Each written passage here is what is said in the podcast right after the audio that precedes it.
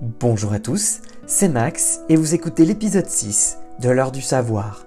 Aujourd'hui, je vous emmène dans ces déserts chauds qui, malgré le manque d'eau et les températures extrêmes, abritent une multitude d'animaux. Mammifères, oiseaux, reptiles ou encore insectes, ils rivalisent d'ingéniosité pour survivre.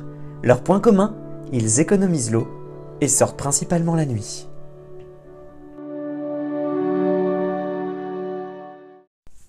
On le surnomme le vaisseau du désert. Le dromadaire est capable d'ingérer jusqu'à 40% de son poids en eau, soit près de 200 litres en quelques minutes seulement, puis il la stocke dans son estomac et son sang pour tenir plus de deux semaines sans boire. La faim n'est pas un problème non plus, grâce aux réserves de gras concentrées dans sa bosse, et pour résister à la chaleur, il peut même faire varier sa température interne de 34 degrés Celsius à 42 degrés Celsius.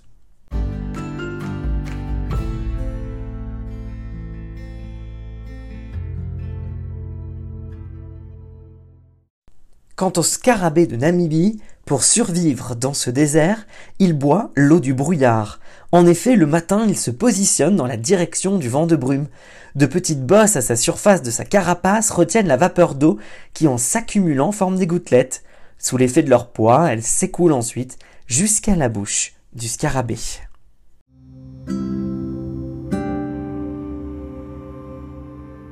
Et on termine par la chevêchette elfe, la plus petite espèce de chouette du monde, de 12 à 14 cm de long, qui vit entre le sud des États-Unis et le Mexique, où elle migre l'hiver. Elle choisit alors un trou creusé dans un grand cactus orienté vers le nord pour y nicher au frais.